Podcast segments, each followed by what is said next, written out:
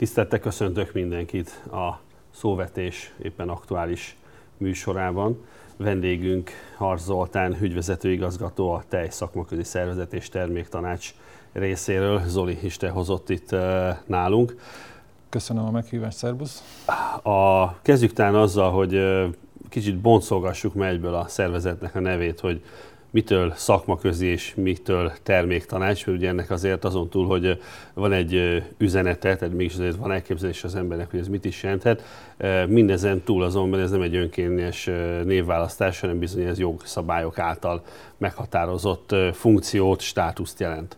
Igen, a terméktanács mint tejterméktanács még annak idején az első hullámban, a 90 éves, 90-es években alakultunk a többi terméktanácssal, úgyhogy hát közel harmadik X-et tapossuk, de a nevünknek van egy második része, ugye a szakmaközi szervezet, ez az uniós tejcsomaghoz kötődik, ugye az unió a közös agrárpolitikát próbálja, vagy próbálta egyszerűsíteni, visszavonulni, és annak idején 2012 magasságában több olyan elemmel állt elő, amely az ágazatok önszabályozását segítheti. Egyik ilyen volt a, a szakmaközi szervezetek fogalmának a megalkotása, illetve a reprezentatív szakmaközi szervezetek fogalma, amely gyakorlatilag egy ágazati önszabályozás lehetőségét nyitotta meg a tagállamoknak, vertikálisan szerveződő termelőkből, feldolgozókból és nem olyan sok helyen, de ugye kereskedőkből is álló szervezetekről van szó. Mi mindenképpen egyediek vagyunk, azt gondolom, hogy mind Magyarországon, mind Európában, hiszen elértük a reprezentatív szakmaközi szervezeti szintet, azaz önkéntes tagsági alapon mind a termelők, mind a feldolgozók, mind a kereskedők kétharmadát tudjuk képviselni, és ez bizony további speciális jogosítványokat ad a szervezetünknek. Úgy, mint? Úgy, mint kiterjesztés. Következő fogalom talán a kiterjesztés, amelyik azt jelenti, hogyha egy szervezet, egy szakmaközi szervezet eléri a reprezentatív szintet, akkor a, szervezeten belül működő eszközöket ki lehet terjeszteni azokra is, akik nem tagjai a szakmaközi szervezetnek, tehát akik kívülről haszonélvezői a mi munkánknak, rájuk is kiterjeszthetjük a szabályokat, természetesen nem mi terjesztjük ki, hanem a mezőgazdaságért, agráriumért felelős miniszter kérésünk alapján mérlegel, és ha úgy dönt, úgy látja, hogy ennek az intézkedésnek több a haszna, kiterjesztve, mint magában a szervezeten belül, akkor bizony megtörténik a kiterjesztés. És hát büszke vagyok arra, vagy büszkék vagyunk arra a terméktanácsban, hogy két intézkedésünk kiterjesztésre került. A mi saját közösségi marketing alapunk most már hat éve működik, azaz azok, akik nem segítik a mi munkánkat, a marketing alapunkhoz hozzájárulnak kívülről. Természetesen a hasznát élvezik, hiszen feldolgozó kereskedők ebben az ágazatban élnek. A második intézkedésünk, amely most már negyedik éve működik, ez a saját adatszolgáltatási rendszerünk. A 15 legfontosabb termékről havi szinten termelés, feldolgozás, export, import adatokat gyűjtünk, amely ez az adatbázis, ez a szervezet működését, az ágazati önszabályozást szolgálja. Vannak még speciális elemek ebben a tejcsomagban, például a termelői szervezetek, tejtermelői szervezetek fogalma, ami szintén közvetve segíti a munkánkat. Ugye mi voltunk az első ágazat, ahol tejtermelők összefoghatnak, és közösen tárgyalhatnak a feldolgozókkal magasabb, erősebb alkupozícióban a tejáráról és a szerződéses feltételekről. És ez egyébként hogy látjátok, csökkentette mondjuk a feszültséget az ágazaton belül? Mert azt gondolom, hogy az a jó, hogyha itt mindenki megtalálja a számítását, és mondjuk a viták azok előre rendezett mederben folynak. Ugye szokták mondani, hogy ha a vitarendezés folyamatát a vita előtt nem pontosítod, akkor általában az elég nagy hullámokat tud verni. Én azt gondolom, hogy összességében az, hogy, hogy tudunk biztosítani egy asztalt a termelőknek, feldolgozóknak és kereskedőknek, ahol rendezhetik a vitáikat, megelőzhetik a vitáikat, ez nagyon fontos. Tehát azt gondolom, hogy magának a szakmaközi szervezetnek a legfontosabb eredménye az, hogy, hogy egy ágazati egyeztető fórum, ahol hát bizonyos értelemben túl is léphetünk a versenyjog korlátain, ugye a szakmaközi szervezeteknek apró engedményeket adott az mhm. európai uh-huh. szabályozás. Én azt gondolom, hogy maga a működés beváltotta a hozzáfűzött reményeket. Természetesen nem szabad elfelejteni azt, hogy nagyon nagy stabilitást adott az ágazatnak, például a kötelező írásbeli szerződések bevezetése. Ugye már akkor a tejcsomagban előírta az Unió, hogy nyers tejet feldolgozónak csak írásos szerződéssel lehet értékesíteni. Ebben az írásos szerződésben kötelező elem az ár, vagy az árat meghatározó képlet. Tehát ez is egy olyan elem, amely a, amely a stabilitást szolgálja.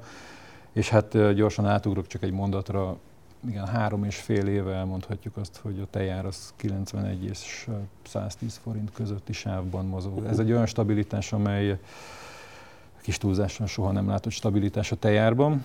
Úgyhogy egyébként a piaci volatilitás azért ebből a sávból kilógott. Hát 60 és 120 forint között, vagy úgy mondom, hogy még 60 forintért se kellett a tej, sok esetben korábban. Uh-huh. Tehát voltak olyan nehéz időszakok, amelyek az Unió megpróbálta úgy, úgy stabilizálni a tejpiacot, hogy visszaadja az ágazatnak. Bízom benne, hogy tudtunk élni ezzel a lehetőséggel, és a jövő is úgy alakul, hogy jó, egy kicsit beszéljünk az ágazatnak a teljesítményéről, mert ha azt mondjuk, hogy régen 60 forintért sem kellett a tej, most meg azért viszonylag stabilálon értékesíteni tudjuk, akkor laikusként az embernek akár az is eszébe jutott először, hogy hát akkor nyilván kevesebb tej áll rendelkezésre, és a kevesebb tej az könnyebben talál piacot, és itt a kvóta kivezetés kapcsán azért voltak komoly félelmek, ugye korábban voltak országokra jellemző kvóták, amikkel azért mégiscsak a piacot valamilyen formában szabályozták uniós szinten. Ennek a kivezetése azért komoly félelmeket generált az ágazat szereplőiben. Ugyanakkor azt gondolom, hogy nagyon sokan meglátták ebben a lehetőséget is, és igazából arra akarok rákanyarodni, hogy én mondjuk a magyarországi tejágazatot nem a vesztesének gondolom ennek a kvóta kivezetésnek. Így van. A ha megnézzük akár más európai tagállamokat, vagy más magyarországi mezőgazdasági ágazatokat, bizony nem mindenki tudja azt elmondani, hogy a tejtermelés 10-15 éves távlatban növekszik. Tehát mi egy 13-14 százalékos növekedést tudtunk bemutatni az elsődleges alapanyag a nyers tej vonatkozásában. Én azt gondolom, hogy ez, ez, nagyon, ez nagyon fontos, és úgy, hogy maga a, a, tejtermelő állomány, a tehénállományunk száma lényegesen nem emelkedik, azaz a hozamot tudjuk növelni, intenzívebben tudunk termelni magasabb genetikai állományjal. Tehát ez mindenképpen egy, azt gondolom, hogy egy pozitív eredmény. Természetesen hozzátartozik az a, a képhez, hogy az Európai Unió tej és tejtermékei rendkívül módon keresettek a világban. Tehát egy óriási exportőr az Európai Unió, Közép-Amerika, Észak-Afrika, Kína, ugye Kínáról nem beszélve, ahol a, ahol a polgárosodás erős a világon, a, a táplálék élelmiszer iránti igény növekszik, és az Európai Unió kiszolgálja. Úgy tudjuk kiszolgálni őket, vagy úgy tudtuk a kvóta megszüntetése óta, hogy bizony emeljük a belső tejtermelést. A legnagyobb tejtermelők és a legnagyobb exportáló országok annak idején korlátozásra kerültek a kvótarendszer által, tehát elemi érdeke volt az uniónak az, hogy megszüntesse a kvótarendszert, hiszen a világpiacon veszítettünk volna. Természetesen sokan aggódtak a belső ö, problémák miatt, hogy ez a megnövekedett tejtermelés vajon itt marad az unióban, vagy nem, de egy utólag igaza volt a kvótarendszert megszüntetni vágyó tagállamoknak, hogy ez a felesleg, vagy az a felesleg, amitől féltünk, hogy kialakul, ez ténylegesen elhagyta az uniót. Gyakorlatilag a legnagyobb exportőrök vagyunk, és kicsit Brüsszelbe kanyarodva ezért nagyon fontos a tejágazatnak az, hogy remélhetőleg az Unió minél több szabadkereskedelmi megállapodást meg tud kötni a jövőben, hiszen ez megnyitja az utat az uniós vaj, sajt, tejpor, savópor elől, és el tudja hagyni az unió területét ez a termék, és hát bizony ezeket az országokat, a feltörekvő piacokat nem Új-Zéland, nem az Egyesült Államok fogja kiszolgálni, hanem az Európai Unió. Zoli, és a, említetted, hogy a tej átlaghozam tehére vetítve az emelkedik a beltartalmi értékek vonatkozásában. Mennyire álljuk a versenyt? Hát ez egy olyan dolog, amiben nem tudok olyan pozitív eredményeket elmondani. Sajnos mind a tejár vonatkozásában, mind a beltartalom, ugye fehérje zsírtartalomban nagyon szerény eredményeket tudunk felmutatni. Nagyon sok elemzés szól erről, hogy talán először tejárat kellene emelni, és utána magasabb minőségű takarmányt vásárolni. Kétségtelen, hogy Európának azon a részén, ahol több eső esik, több a legelő, több a, a, legelőn tartott tehén, jóval magasabb a, a beltartalom. Mi sajnos az uniós sor, rangsor végén kullogunk, de legalább van potenciál ebben a kérdésben. Nyilván olcsó tejár, alacsony beletartalom. Az a kérdés, hogy feldolgozóként vagy tejtermelőként érvelek. A tejtermelő azt mondja, hogy magasabb tejárat kell fizetni, előrébb kell lépni az uniós rangsorban, és, és akkor jobb takarmányt, magasabb minőségű takarmányt tudok adni a teheneknek. A feldolgozó viszont azt mondja, hogy akkor fizetek többet a tejért, hogyha magasabb lesz a beltartalom. Tehát mi volt előbb a tyúk vagy a tojás? Ettől függetlenül hát tizedes tehát százalékban mérve egy-két tizedet már tudunk előrelépni, de ez egy olyan terület, amin fejlődni kell. Nyilván ez az alacsony tejár, ami az, ugye az egyik legalacsonyabb Európában, ez azért azt is mutatja, hogy hatékonyak vagyunk nálunk. A telepenkénti állatlétszám a legmagasabb, szinte a legmagasabb Európában, egy-két ország előz meg. Tehát ez a koncentrált állomány még ilyen alacsony tejáról is versenyképessé tesz minket, fent tudunk maradni és növekedni tudunk. Természetesen eh, ez egy olyan terület, ami a következő tíz évben mindenképpen változást igényel, ezt a beltartalmat meg kell emelni, hiszen látjuk, hogy három-négy éve a vajat, a tejzsírt, tejszint aranyárban mérték Európában. Tehát azzal, hogy, a, hogy az állati eredetű zsírok, tejzsír, vaj, tejszín reneszánszát éli, tehát most már nem margarinnal főznek a sztárszakácsok, hanem vajjal. Mindenki azzal próbálkozik. Péksüteményekben is inkább vajat tesznek Páristól Londonig. Hát bizony ez a beltartalom, ez egy nagyon fontos tényező, amely a tejárban is megjelenne, hogyha magasabb lenne. Ez mindenképpen egy olyan kérdés, és provokatív módon ezért is tettem fel, hogy tehát van az ágazatnak nagyon sok olyan feladata, amivel foglalkozni kell.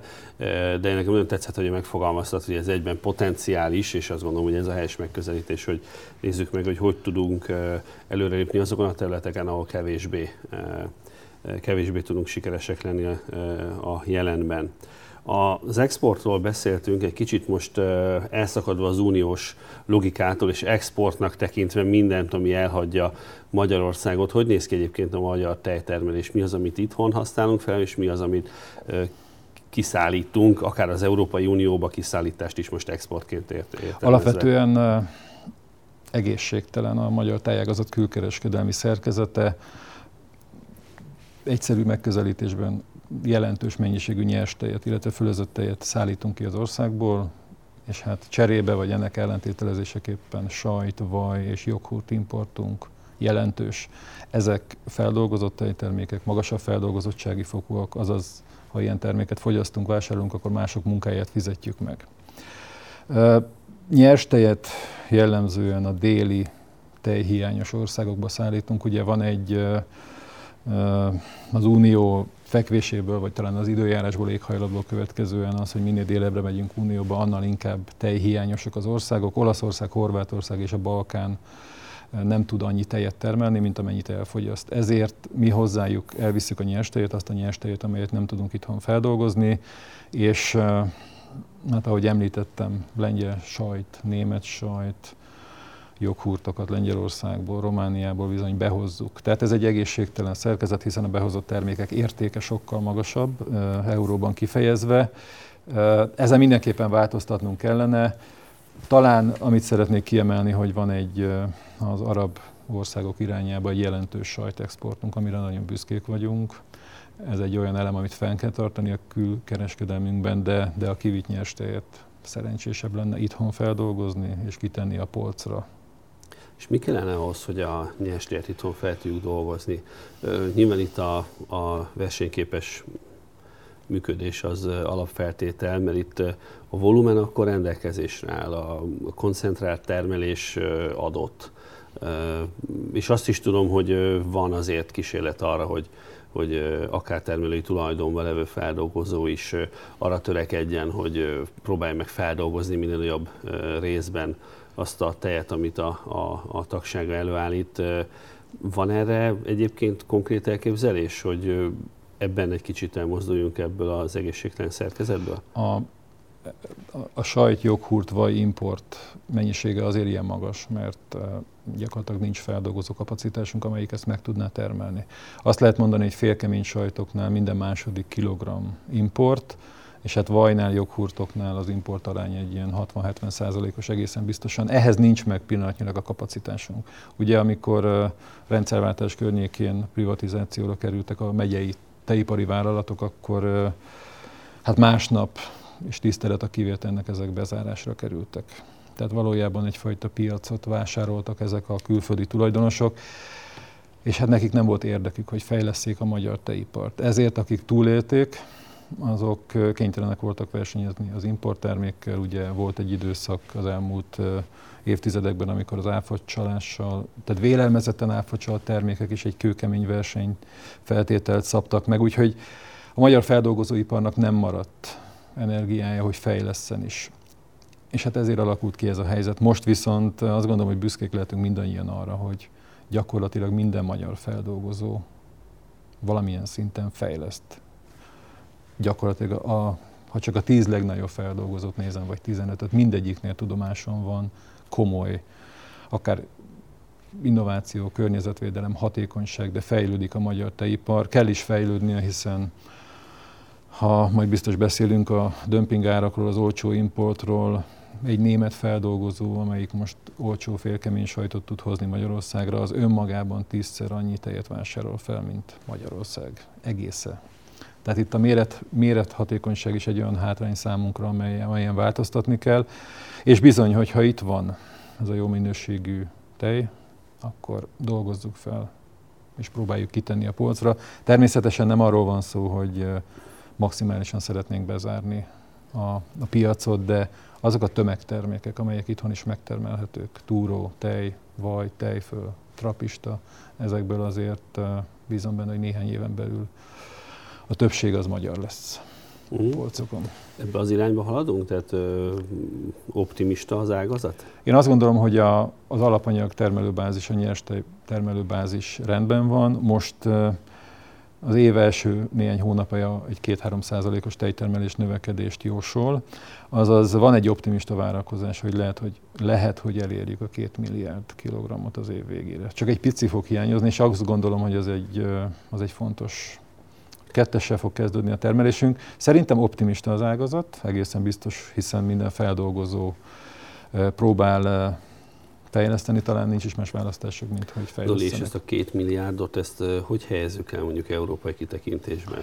Kik azok, akik hasonló volumenben, és kik azok, akik fényévnyire vannak tőlünk? Ezt szerényen kell elhelyeznünk.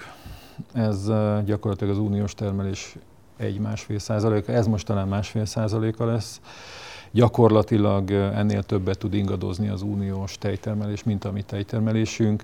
Én azt gondolom, hogy a ebben a mennyiségben Csehország, Szlovákia, Románia, tehát a környező országok vannak ebben a ligában, Ausztria is, de ugye az osztrák tejtermelés azért más irányba ment el, tehát ők nem ilyen koncentráltak, kicsik vagyunk, ez kétségtelenül kicsik vagyunk, ki is vagyunk szolgáltatva az uniós piacnak, tehát hogyha egy nagy tejtermelő államban feleslegek alakultak ki, akkor bizony akkor megkapjuk a nyakunkba a szokásos dömping áron ők, behozott ők. importterméket. Igen, ez sajnos ez saját, sajátja annak, hogy egy 10 milliós piacról beszélünk, és nyilván az ehhez kialakult tradicionálisan meglevő termelő-feldolgozó szektorról. A piacokat egy kicsit próbáljuk meg szegmentálni, mert itt, ha jól, jól értelmezem, azért a, a fogyasztói szokások alakulása az valamilyen formában korrelál azzal, hogy milyen gazdasági teljesítmény jellemzi az egyes országot vagy térséget. Itt ezzel kapcsolatban mi az, amit érdemes tudni? A, alapvetően két felé tudjuk vágni a tejtermékeket. Vannak az alap tejtermékek, mint hogy tej vagy tejivás, vaj, sajt. Itt most a legalacsonyabb áru, legkommerszebb minőségű, a hétköznapok termékeit képzeljük ide, és bizony vannak a, a hosszabban érlelt sajtok, a nagyobb nevű joghurtok, vagy akár ezt egy kiszerelésben is mondhatom, tehát az igényesebben kiszerelt, magasabban pozícionált, vagy akár legyen GMO-mentes termék, vagy öko, bio, vagy ugye egyre többet látunk Európában polcokon, legelőn tartott tehenek teje. Uh-huh. És hát bizony centek, eurocentekben többet fizetnek ezért a, ezekért a tejtermékekért Európában a fogyasztók. Tehát így tudnám ketté választani. a, a tejtermékeket, és összefügg a, egy ország gazdasági helyzetével, a fogyasztók pénztárcájával az, hogy melyik irányba, melyik irányba mennek el. És hát természetesen az is szempont, hogy egy alaptejtermék, egy friss tejtermék nem szállítható olyan messzire, uh-huh. mint, egy, mint, egy, mint egy érlelt sajt, vagy egészen a ugye napjaink példája, amikor az Unió egy magántárolási támogatást formájában is segít a koronavírus kapcsán. Nyilván egy, egy röviden érlelt friss sajtot nem tudunk magánraktárba elhelyezni, míg egy évekig érő sajtot már el lehet helyezni magánraktárba. Tehát így, így szakadtak ketté a tejtermékek. Amit, ami nekünk legfontosabb, hogy az alaptejtermékekből próbáljunk meg döntően magyar tejterméket a polcra tenni. Azt és akkor nyilván, hogyha itt vagyunk, akkor egy teljesen reális következő lépés lesz, hogy akkor próbáljuk meg a nagyobb hozzáadott értéket biztosító termékeket jobban pozícionálni. Zoli, egy pillanatra kanyarodjunk vissza, ugye beszéltünk róla, hogy a, a, a ti rendszereteken belül a kereskedelemnek van egy meglehetősen fontos része. Mi a tapasztalat egyébként, hogy hogy sikerül a kereskedőkkel dűlőre jutni? Mert azt gondolom, hogy ha egy, egy, egy termékpályát nézünk, akkor nagyon gyakran felfedezhető érdekellentét és feszültség a termelő és a feldolgozó között, de még inkább talán a, a feldolgozó és a kereskedő között. Különösen egy olyan ágazatban, amelyik hát évtizedes konfliktusokkal termel, terhelt számtalan viharos demonstrációt láttunk Európában, vagy akár Magyarországon is, amely tejtermelők és kereskedők között alakult ki. Azt gondolom, hogy itt se volt könnyebb a helyzet, szerintem közös élményeink is vannak az elmúlt évekből, de megpróbáljuk a szakmaközi szervezetben tárgyalásos úton megelőzni a problémákat. És természetesen a legnehezebb az volt 2010-11-12 magasságában, megértetni a kereskedőkkel, hogy akik itt dolgoznak Magyarországon, itt van kiskereskedelmi láncuk, ugye mi úgy szoktuk mondani, hogy 9-10 országos kiskereskedelmi lánc. Tekintünk fő irányadónak, meghatározóknak, hogy egyáltalán leüljenek velünk, és, és megértsék azt, hogy mi mit szeretnénk, megelőzve a konfliktust, együttműködéssel, ugye a szakmaközi szervezet adta lehetőségek mentén próbáljuk meg megérteni egymás pozícióját, álláspontját. Mindennek az az alapja, hogy én azt gondolom, hogy ezek a kiskereskedelmi láncok hosszú távon mindenképpen Magyarországon termelt tejjel és tejtermékkel próbálják megoldani a fogyasztók ellátását. Csak hát ebben a, a piacon néha feltűnik egy-egy dömpingáros importkészlet, és hirtelen óriási probléma van. Mi hét kiskereskedelmi láncot uh, tudtunk beültetni a terméktanácsba. Először volt egy három éves tanulási időszak, amikor csak tagok voltak, és uh, három éve már küldötti, illetve elnökségi széket is kaptak a kiskereskedelmi láncok. Próbálkoztunk nagykereskedőkkel is, nagy nagykereskedők, híres nagykereskedők ültek be a terméktanácsba tagként, azt gondolták, hogy a tevékenységüket ezzel legalizálják. Azokat a tevékenységüket, amelyek egyébként piacromboló, etikátlan volt, úgyhogy hamar megszakadt a kapcsolat velük, és hát nem változnak, de alapvetően a kiskereskedőkkel próbáljuk, próbáljuk megelőzni a problémát. Természetesen nagyon nehéz, hiszen az ő érdekük csak részben fedi a mi érdekünket. Ők azt szeretnék, hogyha minél több terméket el tudjanak adni, minél több fogyasztó hozzájuk menjen be, és bizony a profit maximalizálás nem minden esetben ugyanaz, nem minden esetben ugyanaz az érdekünk, mint, mint egy termelőnek, feldolgozónak.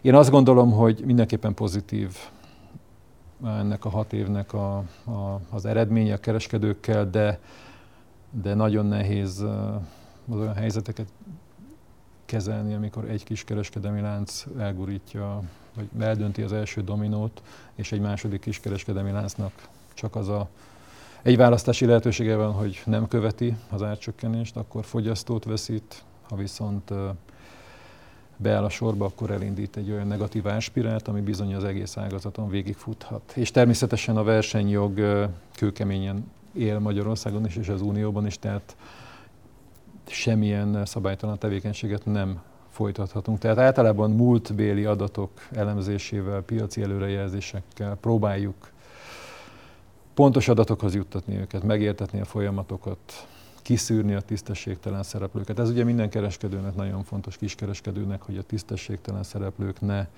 rontsák a, a, a helyzetüket.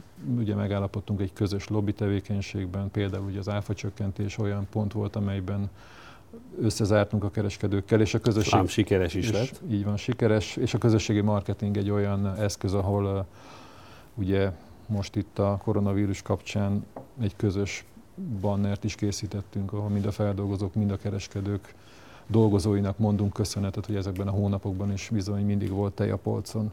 Én azt gondolom, hogy ez egy irány, de nem könnyű. No, itt több olyan kérdés is felmerült, miközben beszélte amire ki kellene térni, hogy egyrészt nem megkerülhető, hogy a koronavírus hatása, remélem most azt mondhatom, hogy milyen volt az ágazatra, azon kívül itt a tejáf, tejáfa csökkentéssel kapcsolatos tapasztalatokat is vesézzük ki egy kicsit, de mielőtt ezekre rátérnénk, egy, egy gondolat erejéig az etikus magatartással kapcsolatban nektek azért vannak komoly mondásaitok és elég konkrét elképzeléseitek. Ebben mit láttok hogy az ágazat szereplői között van egy harmónia, van egy egyetértés? Nyilván említetted, hogy talán még nevesíteni is tudnék én is cégeket, amelyeknek a viselkedése nagyon sok esetben panasz formájában jelenik meg nálunk is, nátok meg nyilván ez hatványozottan igaz, ők valószínűleg nem fogják támogatni ezt, de mennyire lehet őket a versenyjog keretei között etikus magatartásra bírni ilyen, ilyen kódexekkel, szabályokkal, ha egyáltalán szabálynak tudjuk ezt nevezni.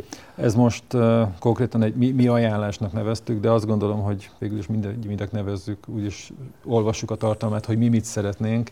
Amit mi most szerettünk volna a koronavírus időszaka alatt, a vészhelyzet, vagy veszélyhelyzet, bocsánat, időtartalma alatt elérni az az, hogy, hogy védjük meg a tisztességes piaci szereplőket, és pillanatnyi üzleti érdek, vagy, vagy egy külső hatás ne rombolja össze a piacot. És hát ugye az alapszabályunk azt mondja, hogy önszabályozó megállapodást köthetünk, ezért megfogalmaztunk egy etikai ajánlást, amely a koronavírus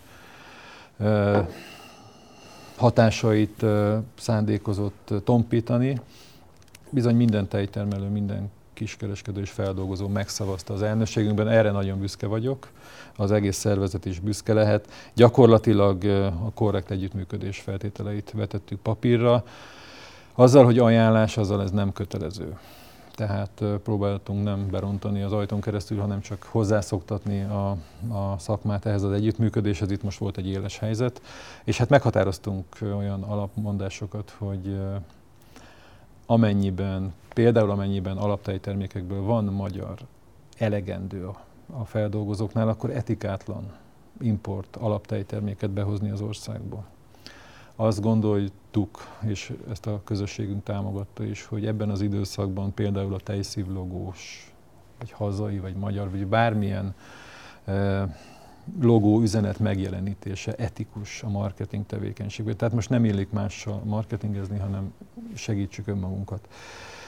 Fogadtunk el irányokat, hogy mit jelent egy indokolatlan árcsökkentés ebben az időszakban. Tehát nem illik egy megszorult feldolgozó termékét áron alul kidobni ebben a koronavírusos időszakban, és bizony hozzányúltunk a darásfészekhez is a dömpingár meghatározásához leegyszerűsítve a Duna mindkét oldalán ugyanannyiba kerül egy kilogramm sajt előállítása, hogy lehet, hogy az egyiket jóval olcsóban árulják. A magyar teipar költségei azért annyiban nem különböznek a nyugat-európaitól. Sok mindenben különböznek, mérethatékonyság, egyebek, de, de amikor egy hazai félkemény sajt feldolgozói önköltsége 1300 forint kilogrammonként, akkor mi nem értjük azt, hogy egy nagykereskedő hogy tud 990 forintért házalni Németországból ide szállított sajttal. Úgy, hogy egyébként Németországban ennek a sajtnak az ára 1300-1400 forint. Tehát ott valami turpisság. Itt valami turpisság. Nyilván uh, ilyenkor ösztönösen elfacsolást szoktunk kiáltani, de az Nem is alaptalanul, nem is alaptalan, hozzá. De azért uh, tudjuk, hogy sokan védik a piacokat sokféleképpen. Az is egy piacvédelem, hogyha az én piacomon felesleg van, ezért a felesleget megpróbálom valahová bármilyen áron eljuttatni. Mert nem letörve az otthoni árakat. Maga, egyrészt magasan tartom a, a termékárakat, sajtárat, másrészt még mindig olcsóbb eladni bárhová, mint mondjuk megsemmisíteni vagy eladományozni. És bizony azért itt a Kárpát-medencében gyakran találkozunk azzal, hogy sokan itt próbálják tejfelesleg lerakóként tekintenek erre az országra. Tehát az a nagykereskedők házaltak ezekkel az olcsó termékekkel, az nagyon fontos, hogy a kiskereskedelmi láncok tartották magukat, és, és nem álltak bele ebbe, a, ebbe az árcsökkenésbe. Így megúsztuk egy egy forintos, illetve egy három forintos tejárcsökkenéssel az elmúlt hónapokat, amely egyébként teljesen átlagos a korábbi évekhez képest. Tehát visszautalva a kereskedőkre, nagykereskedőkkel vannak gondjaink, a kiskereskedők tartják magukat az együttműködéshez, azt gondolom. A tejpiacán mindenképpen teljes tejtermék. És akkor dicsérjék meg őket ilyen szempontból, mert nagyon sokszor én... hajlamosak vagyunk ütni, vágni őket. Van úgy, hogy okkal, de szerintem legyünk korrektek, hogy mi is azt látjuk egyébként egyéb ágazatok vonatkozásában is, hogy egyre inkább nyitottak arra, hogy valóban hosszú távon mindenki számára kedvező megállapodásokat kössenek, és pozitív hozzáállást vélünk felfedezni. Én nagyon remélem, hogy ez így a fellángoláson túl mutat majd időtáv vonatkozásában. De egy pillanatra a koronavírus helyzettel kapcsolatban nem megkerülhető, ugye az olasz exportunk jelentősége miatt, ugye a koronavírus helyzet amikor is hát ránk rúgta az ajtót, akkor ugye a tejágazat volt az egyik első, amelyik felsziszent erre vonatkozóan, és hát nyilván az, hogy az iskolák belettek zárva, az éttermek bezártak, nagyon sok olyan feldolgozó került nehéz helyzetbe, aki mondjuk az iskola tejprogramnak egy jelentős beszállítója volt. Itt hogy látjátok, mennyire lendült túl az ágazat ezen a, ezen a problémakörön? Hát az első napok kemények voltak. Ugye egyrészt most ha KSH vagy aki statisztikát mondok, mindegyik ugyanazt 10% alatti, de egy ilyen 8-9%-a megtermelt tejnek még mindig kamionokban kimegy az országból. Tehát ezek a kamionok hirtelen nem tudtak kimenni az országból. Nyilván nem tartott sokáig a probléma, de megakadt a nemzetközi árukereskedelem. Ugyanakkor például Olaszország... És a tejet azt, hogy önmagában nyers tejként, azt így egy hétig nem nagyon szokás tárolni. Nem, nem, akkor az már, az már probléma. Ugyanak, tehát ez a, felsziszentünk ezen a ponton, hogy a tej nem hagyja az országot. Felsziszentünk akkor, amikor csomagolóanyag, akár Olaszországból, Németországból, pori tejporzsákok Spanyolországból szintén megakadtak. Felsziszentünk az iskolatejre, amely ugyan tehát a felhasznált tej mennyisége szempontjából nem meghatározó Magyarországon, de bizony a kis, közepes vállalkozásokat ez keményen érintette. Ugye 430 ezer gyerek fogyasztott heti négy nap tejet és tejterméket az iskolatej formájában, ez egyik napról a másikra megszűnt, bocsánat, két hét haladékkal szűnt meg, és hát ugyanezek a kis közepes feldolgozók, akik az iskolatejben érintettek voltak, ők szállítanak jellemzően a horekának, vendéglátóiparnak, kórházaknak, közétkeztetésnek. Tehát ez egy, ez egy nehéz pillanat volt. Én, én azt gondolom, hogy összességében a legfontosabb, hogy egyetlen egy kilogramm nyers tejet sem kellett kiborítanunk. Voltak nagyon nehéz pillanatok, de a, de tej nem került kiborításra a kamerák tüzében. Ez egy nagyon fontos eredmény. A kicsiknek, közepeseknek kompromisszumot kellett kötni kétségtelenül. Tehát amikor ez a koronavírus ránk törte az ajtót, akkor az országos tejár 109 forint volt.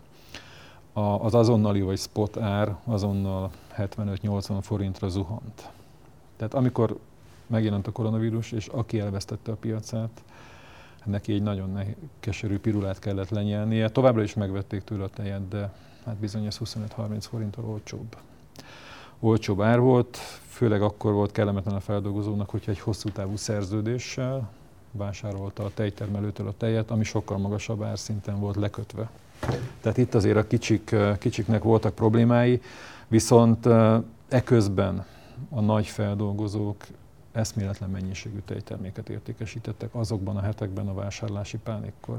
Volt egy 5 hetes időszak, amikor az UHT értékesítés 57%-kal magasabb volt, mint a tavalyi. Gyakorlatilag megjelent a másfél literes UHT és doboz is úgy, hogy a lisztben a két kilogrammos UHT tejet is feldolgozó üzem csomagolta. Ezt nem láttam, megmondom őszintén, boltok polcén, csak hallomás volt. Én láttam. Ez egy ez egy olyan pálya volt, el, elképesztő mennyiséget adtunk el minden tejtermékből. Nagyon érdekes, hogy egyedül a túró, ami visszaesett, de itt a szakértők azt mondják, hogy a klasszikus húsvéti sütés-fűzés elmaradt. Tehát otthon a vendéglátás, a, a háziasszonyok nem főztek annyit, ez meglátszódik a túró eladási uh-huh. statisztikáin, tehát ott van néhány százalék mínusz. Összességében én azt gondolom, hogy stabil maradt a tejágazat. Ugye márciusról áprilisra csak egy forintot esett a tejár, most májusban pedig 3 forintot. Ez a normál évjárat hatásnak megfelel. És hát bizony, nagyon sok kérdés felvetett ez a koronavírus helyzet, például tároló és puffer kapacitás. Tehát ilyenkor nagyon sokat segíthet egy, egy porítóüzem, nagyon sokat segíthet egy hűtött, illetve nem hűtött tároló kapacitás rendelkezésre állása. Ugye vannak olyan tejtermékeket, amelyek, tejtermékek, amelyeket azonnal el kell fogyasztani, és azonnal ki kell tenni a polcra, de bizony a tejpor, a vaj, az UHT tej azért rá tud vészelni egy ilyen időszakot. Tehát vannak azért tanulságok bőven a csomagolóanyag mellett is. Akkor is felsziszentünk, amikor külföldi szakember kellett a a jellemző nem magyar technológia javításához, de hála az égnek itt is több alkalommal tudtunk szakembereket behozni ugye a, a jogszabályok által meghatározott módon. Tehát azt gondolom, hogy összességében túléltük. Nem hiányzott, de nem hiányzott, de túléltük. De túléltük. Um, még egy témát hadd dobjak fel, az előbb már fel, fel is vezettem, ez a tejáfa kérdése. Ugye itt folyamatosan megy egy vita um, nem csak ágazaton, nem csak az agrár ágazaton belül, hanem egyébként a kormányzattal is nagyon sokat kell, hogy eszmét cseréljünk, hogy egy áfa csökkentés az mennyire épül be az árakba, mennyire jut el a fogyasztóig, hogy mennyire jelent valamilyen extra bevételt akár a kereskedőnek, akár a, a terméklánc más szereplőinek. Mi, mit tapasztaltotok? Mi volt itt a, a... Most már azért van annyi idő mögöttünk, hogy talán trendekről is tudunk beszélni a, azt szeretném elmondani, hogy honnan indultunk. Onnan indultunk, hogy raklapszámra álltak külföldi UHT tejek. Azok az UHT tejek, amelyek a legolcsóbbak voltak, jóval olcsóbbak, mint a termelés országában. Tehát ez az áfacsalás, ez itt volt közöttünk. A, az UHT piac legnagyobb része a külföldi tejek eh, fették le, ők voltak túlsúlyba, és láttuk, hogy ezen változtatni kell azt mondom, hogy a mi együttműködésünk is, a hatóság segítsége, és hát bizony az országgyűlés döntése is hozzájárult ahhoz, hogy sikerült visszaszereznünk az UHT piacot. Most már jellemzően hazai tejjel szolgáljuk ki, mind UHT tejben, mind ESL-ben, mind frissbe a piacot. A, ugye 2019. január 1-ével lépett hatályba a teljes körű áfacsökkentés. Amíg a tejár nem változott, addig egyértelmű volt, hogy a kiskereskedelmi láncok továbbadták a fogyasztóknak ezt a, ezt a ugye 18 és az 5 százalék közötti árat, ugye a áfa kulcsok közötti árat, és bizony a 2019-es statisztikák már azt mutatják, hogy a hazai feldolgozók több tejet tudtak eladni, UHT kategóriában is, és jelentősen lecsökkent az import, a Magyarországra behozott import is 18-hoz képest, és hosszú idősoron vizsgálva is gyakorlatilag visszaszorult a, az UHT tej import, ESL tejben és friss tejben pedig gyakorlatilag 100%-ban hazai tejeket látunk a polcon. Én azt gondolom, hogy ez az áfacsökkentés beváltottá hozzáfűzött reményeket, vissza tudtuk szerezni ezt a piaci szegmest, és, és hát ki tudtuk tisztítani a tisztességtelen szereplőktől ezt a, ezt a terméket. Bízom benne, hogy belátható jövőn belül következő tejtermékek is sorra kerülnek. Ugye itt olyan tejtermékek kerülhetnek véleményünk szerint sorra, amelyeket Magyarországon termelünk és Magyarországon fogyasztunk el túró, trapista, tejföl. Én azt gondolom, hogy ezek a termékek középtávon mindenképpen hasznos volt ez az áfa csökkentés. Jó, Zoli, nekem nincs más dolgom, mint megköszönni a beszélgetést. Nagyon gyorsan elment az idő, azt gondolom, hogy azért is, mert izgalmas témákat feszegettünk. Én nem tudok mást kívánni az ágazatnak, mint hogy legalább olyan sikeres legyen az előttünk levő tízesztendő, mint ami mögöttünk van, hisz nagyon sok eredményre lehetünk büszkék itt a az elmúlt dekádból, de az is látszott azért a beszélgetésből, hogy bőven van még feladat a következő tíz esztendőre is, úgyhogy én nagyon szépen köszönöm, hogy e, itt voltál, azt gondolom, hogy nagyon sok érdekes információval lettünk gazdagabbak. Én köszönöm a mai napot, ezt a lehetőséget, ezt a beszélgetést, és szeretném megköszönni a ezt a 7 éves együttműködést, amely az Agrárkamara és a Terméktanács között, ugye 7 éve kötöttünk egy együttműködési megállapodást, amely értelmében együtt dolgozunk a tejágazat érdekében. Azt gondolom, hogy ez a megállapodás egyrészt működik, bevált, és szeretnénk együttműködni veletek a jövőben is. Köszönjük, rajtunk nem fog múlni. Köszönöm. Köszönjük a, a hallgatóknak, nézőknek a, a megtisztelő figyelmet. Remélem, hogy izgalmas néhány percet e, tudtunk szerezni azoknak, akik szakmailag érdeklődnek ezen ágazat iránt, és hát hamarosan egy következő adással nyilván jelentkezni fogunk.